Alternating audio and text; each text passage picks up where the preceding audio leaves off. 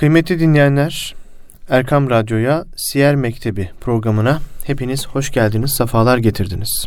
Efendim ben Deniz Sami Zorlu ve kıymetli hocam Erhan Turan'la birlikteyiz. Siyer Mektebi programında Peygamber Efendimiz sallallahu aleyhi ve sellemin o mübarek hayatını anlamaya, anlatmaya çalışıyoruz. Kıymetli hocamın değerli bilgilerini sizlerle paylaşıyoruz. Bu vesileyle siz kıymetli dinleyicilerimizi en kalbi duygularla selamlıyoruz. Hocamıza da hoş geldiniz diyerek programa başlıyoruz. Hoş bulduk. Çok teşekkür ederim. Allah razı olsun. Sizlerden de hocam. Cümleten Nasılsınız? İyisiniz hocam inşallah. Hamdolsun. Yaşamaya çalışıyoruz. Allah razı olsun. İnşallah Allah. layıkıyla yaşarız. Amin. Allah iyilikler versin hocam Amin. inşallah. inşallah. Hocam bu hafta yine Peygamber Efendimiz sallallahu aleyhi ve sellemin tebliğ vazifesinden bahsedeceğiz. Tabi buradan yola çıkarak aslında bir Müslümanın tebliğ yaparken nelere dikkat etmesi gerektiğini evet. konuşuyoruz. Evet. Yani Peygamber Efendimiz sallallahu aleyhi ve sellem bize her yönüyle örnek bir üsve-i hasene. Dolayısıyla e, biz Peygamber Efendimizin nasıl bir baba oluşunu, nasıl evet. bir öğretmen oluşunu, nasıl bir komutan oluşunu nasıl gözlemliyorsak, nasıl tebliğ yaptığını da gözlemliyoruz. E, çünkü Müslüman olarak bir vazifemiz var. E, emri bil maruf, nehyanil münker. Biz iyiliği emredeceksek ve kötülükten uzaklaştıracaksak bunu Peygamber Efendimiz sallallahu aleyhi ve sellemin usulleriyle yapmamız evet. e, daha doğru olacaktır. Dolayısıyla Peygamber Efendimizin tebliğini nasıl yaptığını gözlemlememiz gerekiyor. Bugün bunu konuşacağız. Peygamber Efendimiz sallallahu aleyhi ve sellem nasıl tebliğ yapardı ve bizler günümüzde tebliğ faaliyetini yerine getirirken nelere dikkat edeceğiz hocam? Buradan başlayalım. Buyurun. Teşekkür ediyorum. Euzu billahi mineşşeytanirracim. Bismillahirrahmanirrahim. Elhamdülillahi rabbil alamin ve salatu vesselamu ala resulina Muhammed ve ala alihi ve ashabihi ecmaîn. Ben de e, dinleyenlerimize hoş geldin diyerek başlayayım cümleye. E, geçtiğimiz haftaki derste biz e, Hazreti Peygamber'in tebliğinin akabinde aslında bir tebliğ başlığı adı altında ekstra yeni bir konu açmıştık. Evet. Burada e, Hazreti Peygamber'in yapmış olduğu tebliği daha önce detaylandırdığımız için aslında günümüzde e, bu vazifeyi üstlenmiş olan yani Resulullah Aleyhisselatü Vesselam'ın üsve-i hasene olmaklığını temsil. Çünkü Allah Resulü hayatın içerisinde aktif, toplumun her bireyinin, her şahsın aradığını kendisinde bulduğu bir şahıs örnekliği sergiliyor. Tabi biz müşahhas olarak, şahsi olarak kendi kimliğimizde bunların tamamını bir araya getirerek temsil edemeyebiliriz. Yani evet. bir insan hem ordu komutanı, hem öğretmen, hem ziraatçı, hem inşaatçı belki aynı anda olamayabilir. Ya yani bir şekliyle hobi olarak bir araya getirir bazı vasıfları ama bunu bir görev olarak üzerinde taşıyamayabilir. Ancak hı hı. Resulullah Aleyhisselatü Vesselam'ın 63 yıllık hayatı e, dikkate alındığında biz Resulullah'ta bu örneklerin hepsini buluruz. Yani bir orduyu yöneten komutanı da buluruz, devletin başındaki reisi de buluruz. Ziraat yapan bir tarımla uğraşan şahıs da buluruz. Bir koyun güden çoban da buluruz. Yani bina yapan insan da buluruz. E, Kabe'nin inşası vesaire. Hendek kazan bir insan da buluruz. O yüzden Efendimiz Aleyhisselatü Vesselam'da bu hasletlerin zirveleri var. Evet.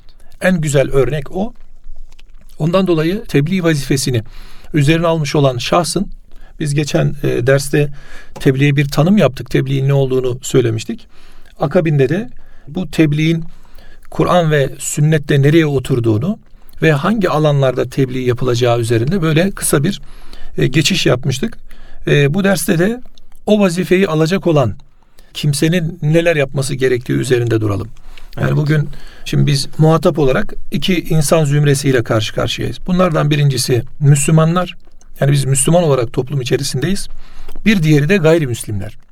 Şimdi biz Allah Resulü'nün ve sahabenin hayatına baktığımızda her ikisiyle de iç içe olduğunu görüyoruz. Tabii ki burada öne çıkacak olan şey temsil.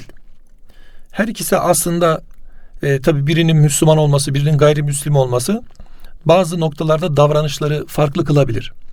Ama tebliğ veya davet yapacak olan şahsın her ikisinin de Müslümana da davet yapıyorsa, tebliğ yapıyorsa, gayrimüslime de davet yapıyorsa, tebliğ yapıyorsa bu vazifeyi üzerine alan şahsın e, her ikisine de duruşu aslında aynı minvalde gerçekleşiyor. Sadece bazı noktalarda ayrılacak bunlar.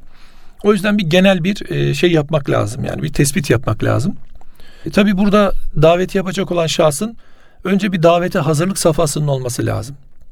Yani kendisini manen e, ruhi olarak ruhani istidatleriyle hani gücünü yetirebileceği haliyle bir hazırlık içerisinde olması lazım. Yani namazıyla, abdestiyle, Kur'an ve sünnetteki yaşayışın e, farklarıyla hayatında bunları kendine manen de kabul etmiş olması ve hayata da tatbik ediyor olması lazım. Bu önemli. Bugün ubudiyet dediğimiz, kulluk dediğimiz hali kaybetmiş bir e, davetçi düşünülemez açıkçası. Evet. Birincisi bu. Yani manevi bir hazırlık gerekiyor önce. Bir diğeri ilmi hazırlık. Burada da Kur'an ve sünnet bilgisini öne almamız gerekiyor. İlmi hazırlık derken biz sadece salt, salt anlamda işte e, diyelim ki ziraat bilgisine sahip bir kimsenin ziraat hakkında her şeyi bilmesi yetmiyor. Burada Kur'an ve sünnetin ahlakını alması gerekiyor. Hmm. Yani Hazreti Allah'ın razı olduğu, Hazreti Peygamber'in bize takdim ettiği Kur'an ahlakını, peygamberi ahlakı en azından biraz anlayabilir ve hayata tatbik edebilir olması gerekiyor. Bir örnek vardır, anlatılır bu. Bu sahabe ya da tabiun dönemlerinde bir memlekette kumaş tüccarları gider gelirlermiş. Tabii kumaş tüccarı tüccar şeyi bırakmış eşyasını malını bırakmış oradaki emanetçisine satıcısına. Yalnız ona da tembih etmiş. Demiş ki bu elinizdeki ürünün şu kısmı sağlamdır. Atıyorum 5 liraya satacaksınız. Şu kısmı da defoludur. Hı hı. Bunun da defosunu söyleyerek 3 liraya satacaksınız diye kumaşları bırakmış ayrılmış. Ardından tabi seneyi devriye geçiyor. Geçtikten sonra geliyor bakıyor ki tüccar 2 lira fazla kazanmış. Diyor ki yani diyor bunun 2 lira fazla olmaması lazımdı diyor. Diyor ki ya sen diyor 5 liradan satacaksın demedin mi diyor. Dedim ama kumaşın sağlamını ki 5 liradan satacaksın dedim. Defolosunu 3'ten satacaksın dedim. Sen 10 lira kazanmışsın. Bu 2 lira nereden geldi? Diyor ki ya diyor ben diyor o defoluyu unuttum. Onu da sattım 5 liradan. Ve bir şikayet de gelmedi diyor. Peki diyor sattıklarının listesi var mı elinde? Var diyor. O zaman gidelim biz bunları bildirelim tek tek. Geri dönüş yapalım ve 2 liralarını iade edelim. Hmm. Tüccar şaşırıyor. Diyor ki yani diyor nasıl olur böyle bir şey diyor. Yani kalkıp da biz nasıl yaparız bu işi? Yaparız diyor. Kalkıyor tek tek dolaşıyor. Ya diyor bana kumaşımı geri satın ya da 2 liranızı kabul edin. Diyorlar ki bunu kim yapar yapsa yapsa sen kimsin nesin nereden aldın bu ahlakı? Ben Müslümanım deyince bölge Müslüman oluyor. Ya. Bir bölgenin ihyası manen olur biz bir insana hayat verecek derken yani canlandıracağız anlamında ölüyü diriltmek manasında değil bu. Buradaki ihya manevi bir kalkınma, manevi bir hareketlilik. İşte o hareketliliği o tüccarın sadece 2 lirayı kendisine hak bilmemesi. Halbuki alıp cebine koysa kimse fark etmeyecekti onu. Hani Hazreti Ömer döneminde şu kız çocuğunun ya anneciğim süte su kattın e, Allah görmüyor mu demesi hadisesi bu. Evet. Bu saatte kim görecek diyor. Kim görecek? Kim görmesine gerek yok. Allah Allah görüyor. görüyor. O biliyor. İşte oradaki ihsan kıvamını taşıma. Bu anlamda işte e, ilmi hazırlık dediğimiz hadise o e, tebliğ yapacak olan ya da daveti yapacak olan müminin örnek olacak şahsiyetin e, bu hazırlığının olması gerekiyor. Bilmesi gerekiyor. Kur'an'da nereye oturuyor bu? Hı hı. Yapacağı iş e, sünnetten nasıl kendisine yansıyor bunu görmesi gerekiyor. Bir diğer mesele bedeni hazırlık. Yani bir güç, kuvvet. El mu'minul kaviyyu hayrun ve habu ilallahi teala minel mümini zayıf buyuruyor Peygamberimiz. Güçlü, kuvvetli mümin. Hangi anlamda? Tabii ki maddi anlamda, tabii ki manevi anlamda. Yani beden olarak da güçlü olacak. Bilek gücü de olacak, kuvveti de olacak e, ve bunu Allah için kullanacak. Yani ringlerde dövüşmek için değil. Bunu Allah için, Allah'a hizmette kullanacak. O işi de yapsın. Orada da örnek oluyorsa, e, o güzel örnekliği veriyorsa. Bugün e, bir Müslümanın gayrimüslimi tesir altında bırakma, bırakmasının en önemli göstergesi o Müslümanın dininin anlaşılması için merak edilir olması. Bir Yahudi komşusuna sahabinin koyunları onun bahçesine girmiş. Koyunları götürmüş Yahudi komşusunun kapısını çalmış. Komşum demiş şu malına demiş sahip çık lütfen demiş. Kendi koyunları halbuki. Demiş ki ya demiş benim böyle koyunum yok ki demiş bu nereden çıktı? Demiş bizim demiş koyunlar senin bahçende otladılar. Sizin şeriatınıza göre mülk senindir. O yüzden buyurun e, mülkünüze sahip çıkın diyor. Ya diyor sen bu terbiyeyi nereden aldın diyor. o Müslüman olduğunu ve hakkın bu olduğunu kul hakkından da korktuğunu ifade edince adam Müslüman oluyor. Ya. Yani bu çok basit gibi bir örnek aslında. Bugün şu soruyu kendimize sormak lazım. Yaşadığımız hayat, şahsi, bireysel olarak yani, aile olarak yaşadığımız hayat, çevremizde ne kadar İslam'a merak uyandırıyor? Ne kadar bir gayrimüslimi cezbediyor? Yani sen bu edebi nereden aldın denildiğinde, ben Müslümanım elhamdülillah denildiğinde, ya ben de o dini yaşamak istiyorum dedirtebiliyor muyuz? Bunu dedirtmek için yapmak değil tabii kastım. Burada öyle olmak lazım. İşte buradaki hı hı. manen ilmi olarak, beden olarak hazır olma bunu gerektiriyor netice itibariyle. Bir diğer mesele de madden hazır olma. Şimdi bedeni bir hazırlık var. Bir de maddi hazırlık gerekiyor. İşte e, şartları kullanmak lazım. Yani elimizde işte aracımız varsa aracımızı o hizmette, o e, temsilde kullanmak lazım. Giyimimiz, kuşamımız varsa insanlara hava atmak için değil, dini güzel göstermek için kullanmak lazım. İşte e, paramız, malımız, mülkümüz varsa o yolda infak etmek, harcamak lazım. Bu haliyle bir davete hazırlık metodu gerekiyor. Bir diğer mesele de kadro meselesi. Yani bu davet dediğimiz hadise bazen bireysel olur, bazen toplumsal olur. Yani bazen aleni yaparsınız açıktan, hı hı. bazen gizliliği tercih edersiniz. Bazen yakınları davete başlarsınız, bazen uzaklara gidersiniz davetler yapabilmek için. Ama neticede bu daveti yapabilecek bir insan gücü lazım. Kadro lazım. Yine e, Hazreti Ömer Efendimiz'e ait olsa gerek. Ne istersin denildiğinde yanındaki ashaba işte e, birisi şu oda dolusu altınım olsun, birisi şu oda dolusu şuyum olsun, buyum olsun derken Hazreti Ömer Efendimiz şu oda dolusu işte bu Ubeydem olsun, Cafer'im olsun diyebiliyor. Ya, evet. Neden? Çünkü buradaki e, şahıs her şey demek aslında. Şahıs kalitesi malın da önünde, mülkün de önünde. Bugün sahabe efendilerimiz Hazreti Peygamber'in mektubunu giyotinlerin, cellatların önüne her şeyi göz önüne alarak çıkarken mülkleriyle çıkmıyorlar.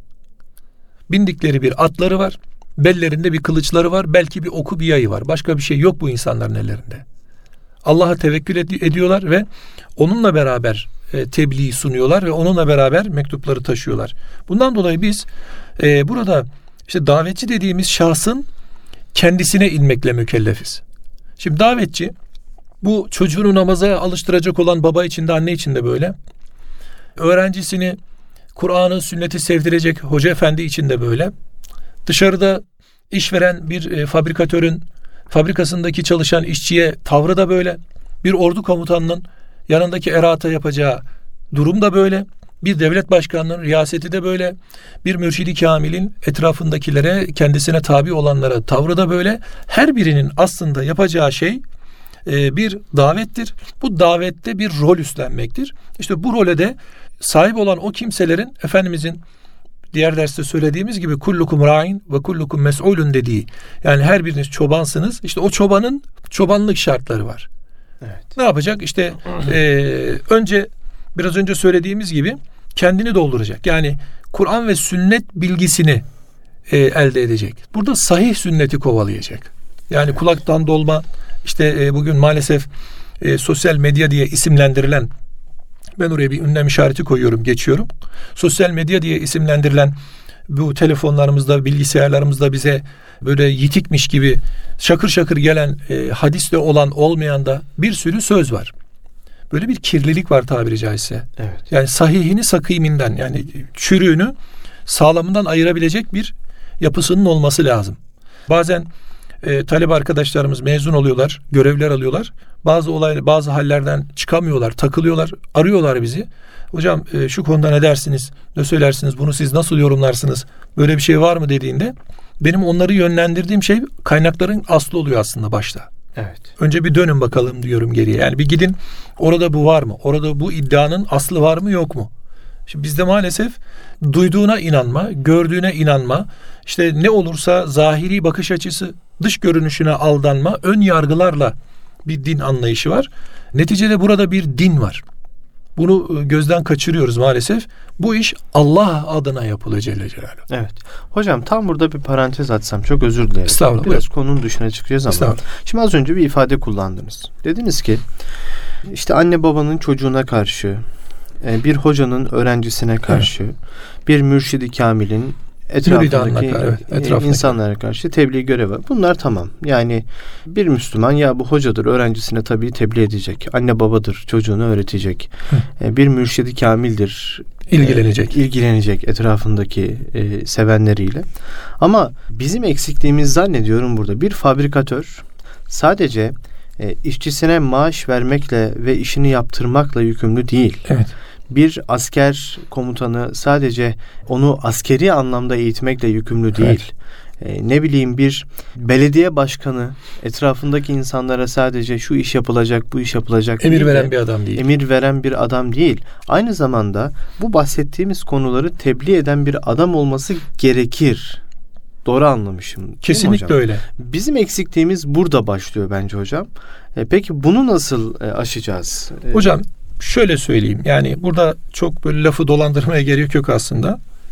Biz Allah için bu işin içerisindeysek o zaman ve ma halaktul cinne vel inse illa liyabudunu bu insanlara şöyle yedirmemiz gerekiyor. Hmm. Buradaki Allah Teala'nın bizi yaratması bize kulluk vasfını yüklemesi ubudiyet dediğimiz ibadet yapma hali ihsan kıvamı dediğimiz ke enneke terahu kısmı o kısmı o seni görüyor ve innehu yarake kısmı o seni görüyor halini hı hı. bu insanlara vermemiz gerekiyor. O zaman aslında içimizde gizli bir ayrılık oturuyor. Din dünya ayrılığı oturuyor. Evet. E bakıyorsunuz dinini güzel çalı yaşamaya çalışan bir adamın dünyevi işlerinde dine uymayan taraflar oluyor. Yani biz sanki kendimizi dünya ile meşgulken dine kapatmış gibi hareket ediyoruz ya da din ile meşgulken dünyaya kapatmış gibi hmm. gözüküyoruz. Halbuki bunlar beraber yürüyen şeyler. Ya biz ahireti dünyada kazanacağız. Ahiret başka bir yerde kazanılacak bir e, sonuç değil. Ahiret dünyada kazanılacak olan bir sonuç. Biz la tense nasibi kemine dünyayı Kur'an'daki ifadesiyle dünyadan nasibi unutmayı dünyadan sadece nasibini al olarak okuduk. Evet. Ya burada vazife sahipleri biz şimdi burada tabii işçi, öğretmen, hoca, işte mürşidi kamil, ne bileyim işveren vesaire asker komutan diyoruz ama birey olarak da sorumluluklarımız var. Ya yani mesela bir e, temizlik personelinin bir çalışanın işini e, Allah beni görüyor ben bu işin hakkını vermeliyim e, algısı kendi zihninde oturursa ve bunun öyle olması gerektiğine iman ederse burası çok mühim. O zaman e, o işi yanlış yapması hata en demiyor. Hata yapabilir. Her insanda hata olur. Eli çarpar, kolu çarpar. Bunlar gayet normal şeyler. Ama kasten yapmaz onu. Kasten aldatmaz. Yani bir çaycı çaya başka şeyler katmaz yani aldatmak için. Ya da Efendimiz Aleyhisselatü Vesselam'ın Medine çarşısında e, tüccara bu buğdayın neden altı ıslak üstü yağmur yağdı efendim dediğinde neden üstü kuru kaldı bunun deyip mengaşşene feleyse minna bizi aldatan bizden değildir dediği hali yaşıyoruz şu an. Aslında biz farkında olmadan dinle dünyayı birbirinden ayrı yaşıyoruz. Bunları aslında bir araya getirmek lazım. Yani dinimizi dünyada yaşayacağız. Dünyamızın içerisinde din olacak. Biz bunları birbirinden ayıramayız. Ayırdığımız zaman işte biraz önce söylediğimiz netice ortaya çıkıyor. Bakıyorsunuz bir takım namazı da güzel, abdesti de güzel ama faiz yiyebiliyor. Namazı güzel, abdesti güzel ama bakıyorsunuz kul hakkı yiyebiliyor. Ya da trafikte şeytanlık yapıyor. Ya da başka işler çeviriyor. Başka dümenler, başka dolaplar peşinde. Şimdi bunlar birbiriyle örtüşmüyor. Yani ne Kur'an sünnet bunu kabul ediyor ne de din e, dünyayı bu şekilde kabul ediyor ne de dünya dinin içerisinde bu şekilde yer alıyor. Bizim burada tebliğ yapan kimsenin kimsenin Kur'an ve sünnet bilgisi dediğimiz kitabi bilgi değil zaten. Bu kitabi olmadan olmaz. Elbette ki bu işin ilim boyutu olacak. Ama bu işin bir de irfan boyutu olacak. Yani bunun davranışa dönüşmüş olması lazım. Ve bunu bizim gerçekten hissederek yapmamız lazım. Mecburiyetten değil.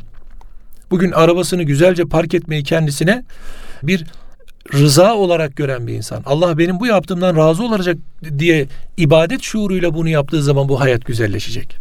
Evet. Yoksa İstanbul trafiğinde 5 dakikalık yolu 50 dakikada gitmek değil yani mesele. Halbuki her insanın belli bir saygı çerçevesi işte burada Kur'an yanındakine hürmeti, hadis-i şerifler işte komşunun komşuya olan hali biz trafikte komşuyuz birbirimize. Ya bunu düşünmek lazım yani. Yan yana koyduğumuzda o zaman bizim bir sabır, bir azim içerisinde bu işe sahip çıkmamız gerekiyor. Evet. Problem burada hocam. Ya biz bunu hazmedemedik. Ve bu alanda da çalışmaların çoğalması gerekiyor. Şu an biz elbette bunu yadırgadığım için söylemiyorum. Akademisyenlik mühim. Yani bu işin akademik boyutlarda incelenmesi mühim. Ama şunu da söylemek lazım. Bu akademisyenlik ne kadar toplumu şekillendiriyor? Ne kadar topluma bir faydası oluyor bu işin? Ne kadar biz yukarıyla aşağı arasında bir denge oluşturabiliyoruz? Yoksa uçurumlar mı var?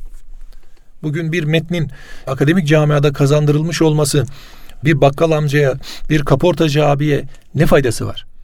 Ve ne kadar bize yansıyor bu iş? Peki onlar kimi örnek alacak? Biz diyoruz ki alimleri örnek alsınlar. Alimleri nasıl örnek alacak alim sokakta değilse? Kendi sırçalı köşkünde oturan alimin kime faydası olacak? Efendimiz Aleyhisselatü Vesselam dağın başındaki alimden daha daha hayırlıdır diyor toplum içerisinde hareketli olan alim efendi. Neden? Çünkü bir e, örneklik müşahede bu şart. Bunu görmek gerekiyor.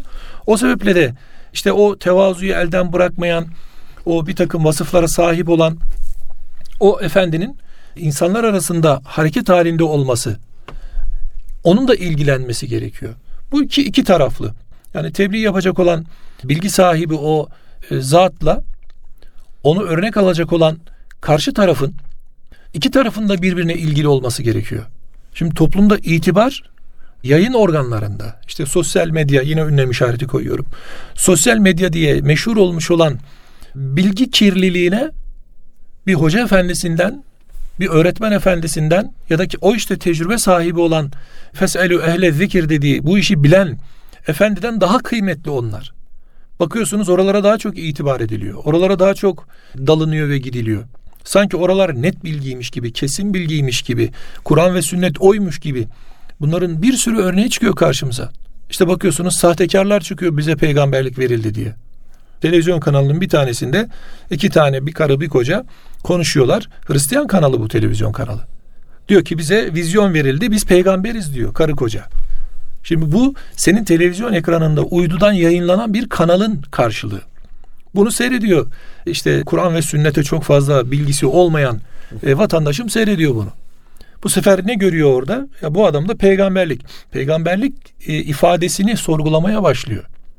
Halbuki gidip baktığımızda bizim klasik ulemamıza geçmişe dönüp baktığımızda bunların hiçbirinin sorgulanmadığını görüyoruz. Bu müesseseler haram müesseseler. Sorgulanması yasak. Ne Allah'ın varlığı sorgulanır ne peygamberin peygamberliği sorgulanır. Üzerinde tefekkür edersiniz o başka bir şey. Ama siz onun doğruluğunu buna mevsukiyet diyoruz. Yani doğruluğunu tartışamazsınız. Evet. Ama bu tartışma zeminleri açılıyor.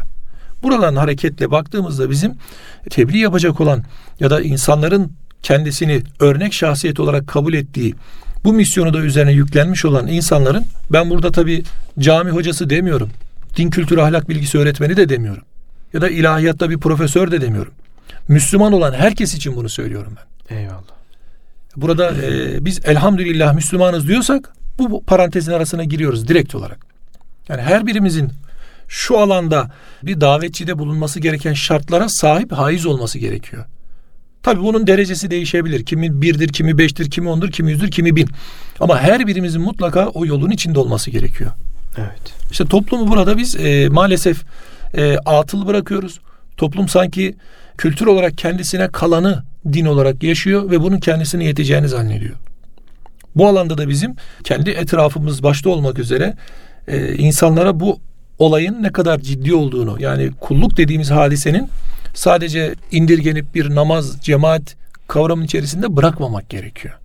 Evet. Biraz genişletmek lazım yelpazeyi. O her alanda böyle. Yani kişinin e, yatağından çıkıp tekrar yatağına girecek olduğu o 24 saatlik dilim içerisindeki saniyesine kadar her alanı Allah tarafından e, takip ediliyor.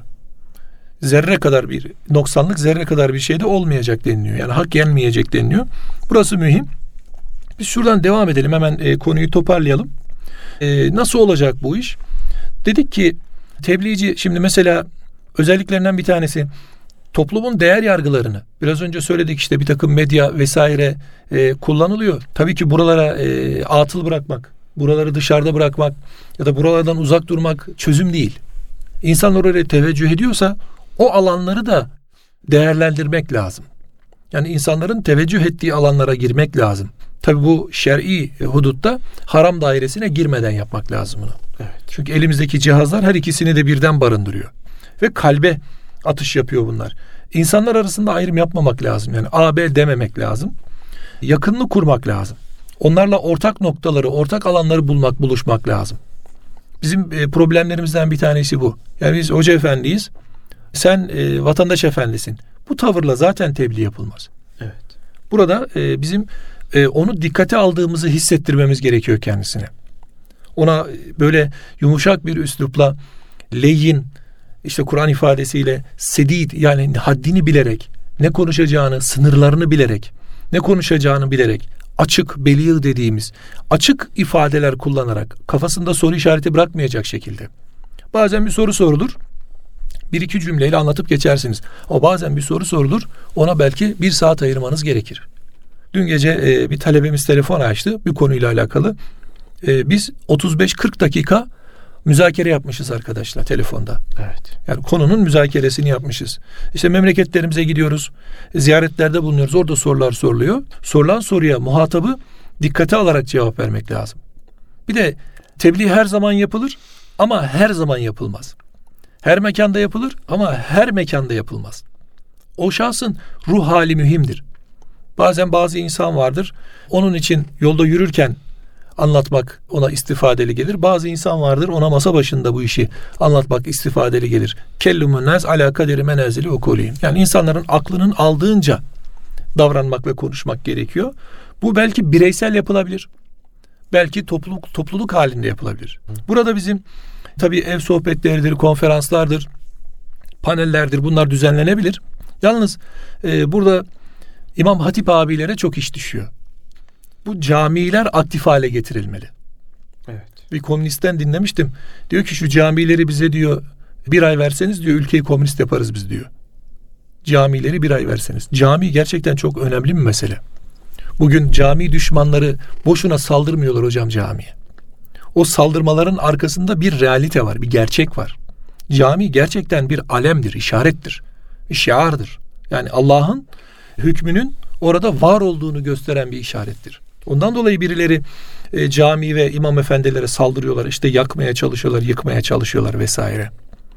Bunlar bir sorumluluk istiyor. İşte hoca abilerimizin cemaatini küçümsemeden, cema, camisine de vakit ayırarak, sadece yani namaz vaktine 10 dakika 15 dakika kala camiye gelip camiyi kilitleyip gitmekten bahsetmiyorum hocam.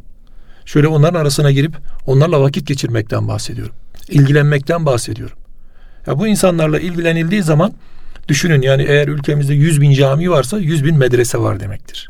Evet. Yani 100 bin siyer mektebi var demek aslında. Eyvallah. Bir diğer mesele havasa umuma göre konuşmak lazım. Tedriciliği takip etmek lazım. Çok fazla e, insanlara böyle yeni başlamış insanlara yüklenmemek, onlara kolaylaştırarak Efendimizin buyurduğu halde müjdeci olarak hareket etmek lazım. Tabii konuşurken de ifadeleri sade ve anlaşılır tutmak lazım. Çok önemli ben dilini terk etmek lazım. Cenab-ı Hak mutlak yaratma ve kendisine ait olan mutlak fiiller dışında hep çoğul kullanıyor Kur'an'da ayetleri. Enzelna buyuruyor, kulna diyor. Bu şekilde cemi kullanıyor, çoğul kullanıyor. Hı hı. Ama mutlak manada kendisidir onu söyleyen. O kuluna saygı gösteriyor. O zaman bizim de onun o saygıyı hak etme vazifemiz var. Tabi itirazlar olacak, tenkitler olacak. Bu itiraz ve tenkitlere de makul cevaplar vermek lazım. Bilmiyorsa hoca efendi her şeyi bilmek zorunda değil ya da tebliğci her şeyi bilemeyebilir. O an için hatırlayamayabilir. Bu vaktiyle öğrenip gelip e, şu konuda ben size bilgi vereyim ya da şu kadarını biliyorum. Şimdilik şunu söyleyeyim sonra tekrar bu konuyu değerlendirelim deyip müsaade istemesi lazım. Tabi burada en önemli şeylerden birisi muhatabı kazanmaya gayret edecek. Evet. Ya, amiyane ifadesiyle kafalamaktan bahsetmiyoruz hocam. O muhatabın gerçekten gönlüne akacak o dedikleri. Bir videoya şahit oldum. Yabancı bir kadın tele, mikrofonu uzatan adam Hazreti Peygamber'in ismini söyleyince kalbi gıp gıp gıp atmaya başlıyor. Şehadet getiriyor orada. Çok büyük bir bereket bu. İşte biz e, manevi dünyayı dış görünüşü dikkatli oluşturmakla mükellefiz. Yani nasıl ki biz bir manevi dünya oluşturduysak dışarıdaki insanın bize baktığında yani tabiri caizse içi açılmalı. Allah'ı hatırlatmalı. Tabi Allah'ı hatırlatmalı. Yani akla Allah ve Resulü gelmeli. hatırlatmalı. Ya bizim hem giyimimiz hem kuşamımız yeniden ve markadan bahsetmiyor hocam. Mesele bu değil. Yeniden ve markadan bahsetmiyoruz.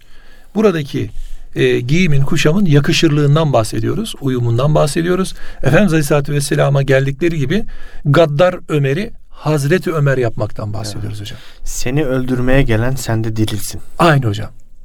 Özü bu bunun. Aslında davetçinin duracağı nokta özetle sizin buyurduğunuzdur. Eyvallah. Öldürmeye gelen sen de dirilsin hocam. Bu noktada Cenab-ı Hakk'a yakınlığını kesinlikle unutmamalı. Dua ve iltica halinde olmalı.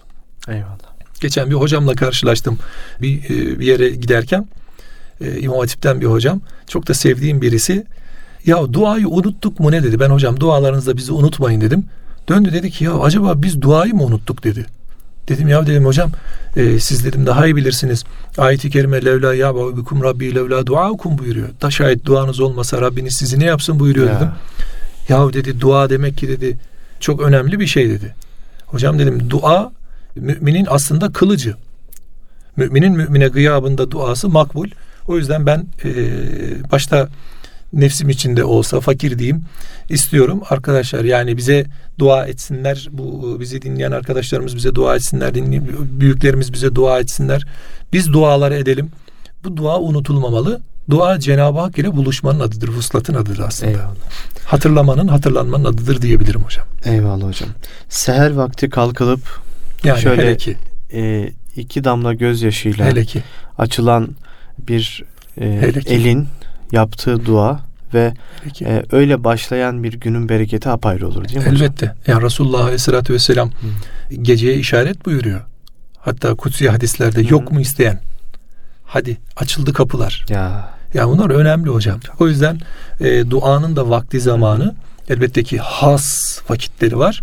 Teheccüd gibi işte bazı tayin edilen işte kâmet ezan arası vesaire böyle hadis-i şeriflerde işaret buyurulan yerler var.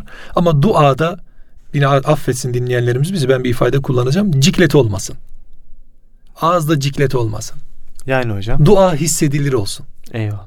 Şöyle kalpten Kalıplaşmış bir dua olmasın diyorsun. Allah razı olsun abi. Abi Allah sağ ol abi. Allah razı olsun abi. Değil de böyle Allah razı olsun derken onu bir böyle hissederek söylemek lazım. Yani Allah razı olsun senden diyebilmek lazım. Yani şöyle kalbi bir titretmek lazım orada. Allah için istiyorum senden denildiğinde şöyle bir hareketlenmek lazım yani. Öbür Eyvallah. türlü sadece o dilde bir pelesenk olmuş e, bir söze dönüyor, lafa dönüyor. Olmasın mı? Yani yapan yapsın ben bir şey demiyorum ama buradaki basite indirgememek adına söylüyorum. Evet. Maalesef böyle bir e, şey var yani selam veriyoruz birbirimize ama selamın niçin verildiğinin farkında değiliz. Halbuki selamun kavlen min Rabbir Rahim'dir o. Yani Allah'tan bir selam veriyoruz.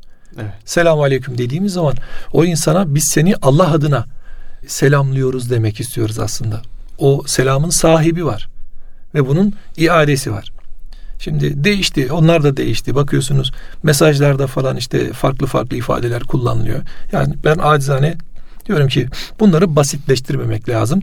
Dilde böyle a böyle boşa dönen bir e, lokma gibi değil de kalpten çıkan şöyle e, gerçekten dua mahiyetinde e, hem e, selam vermek lazım hem dua etmek lazım.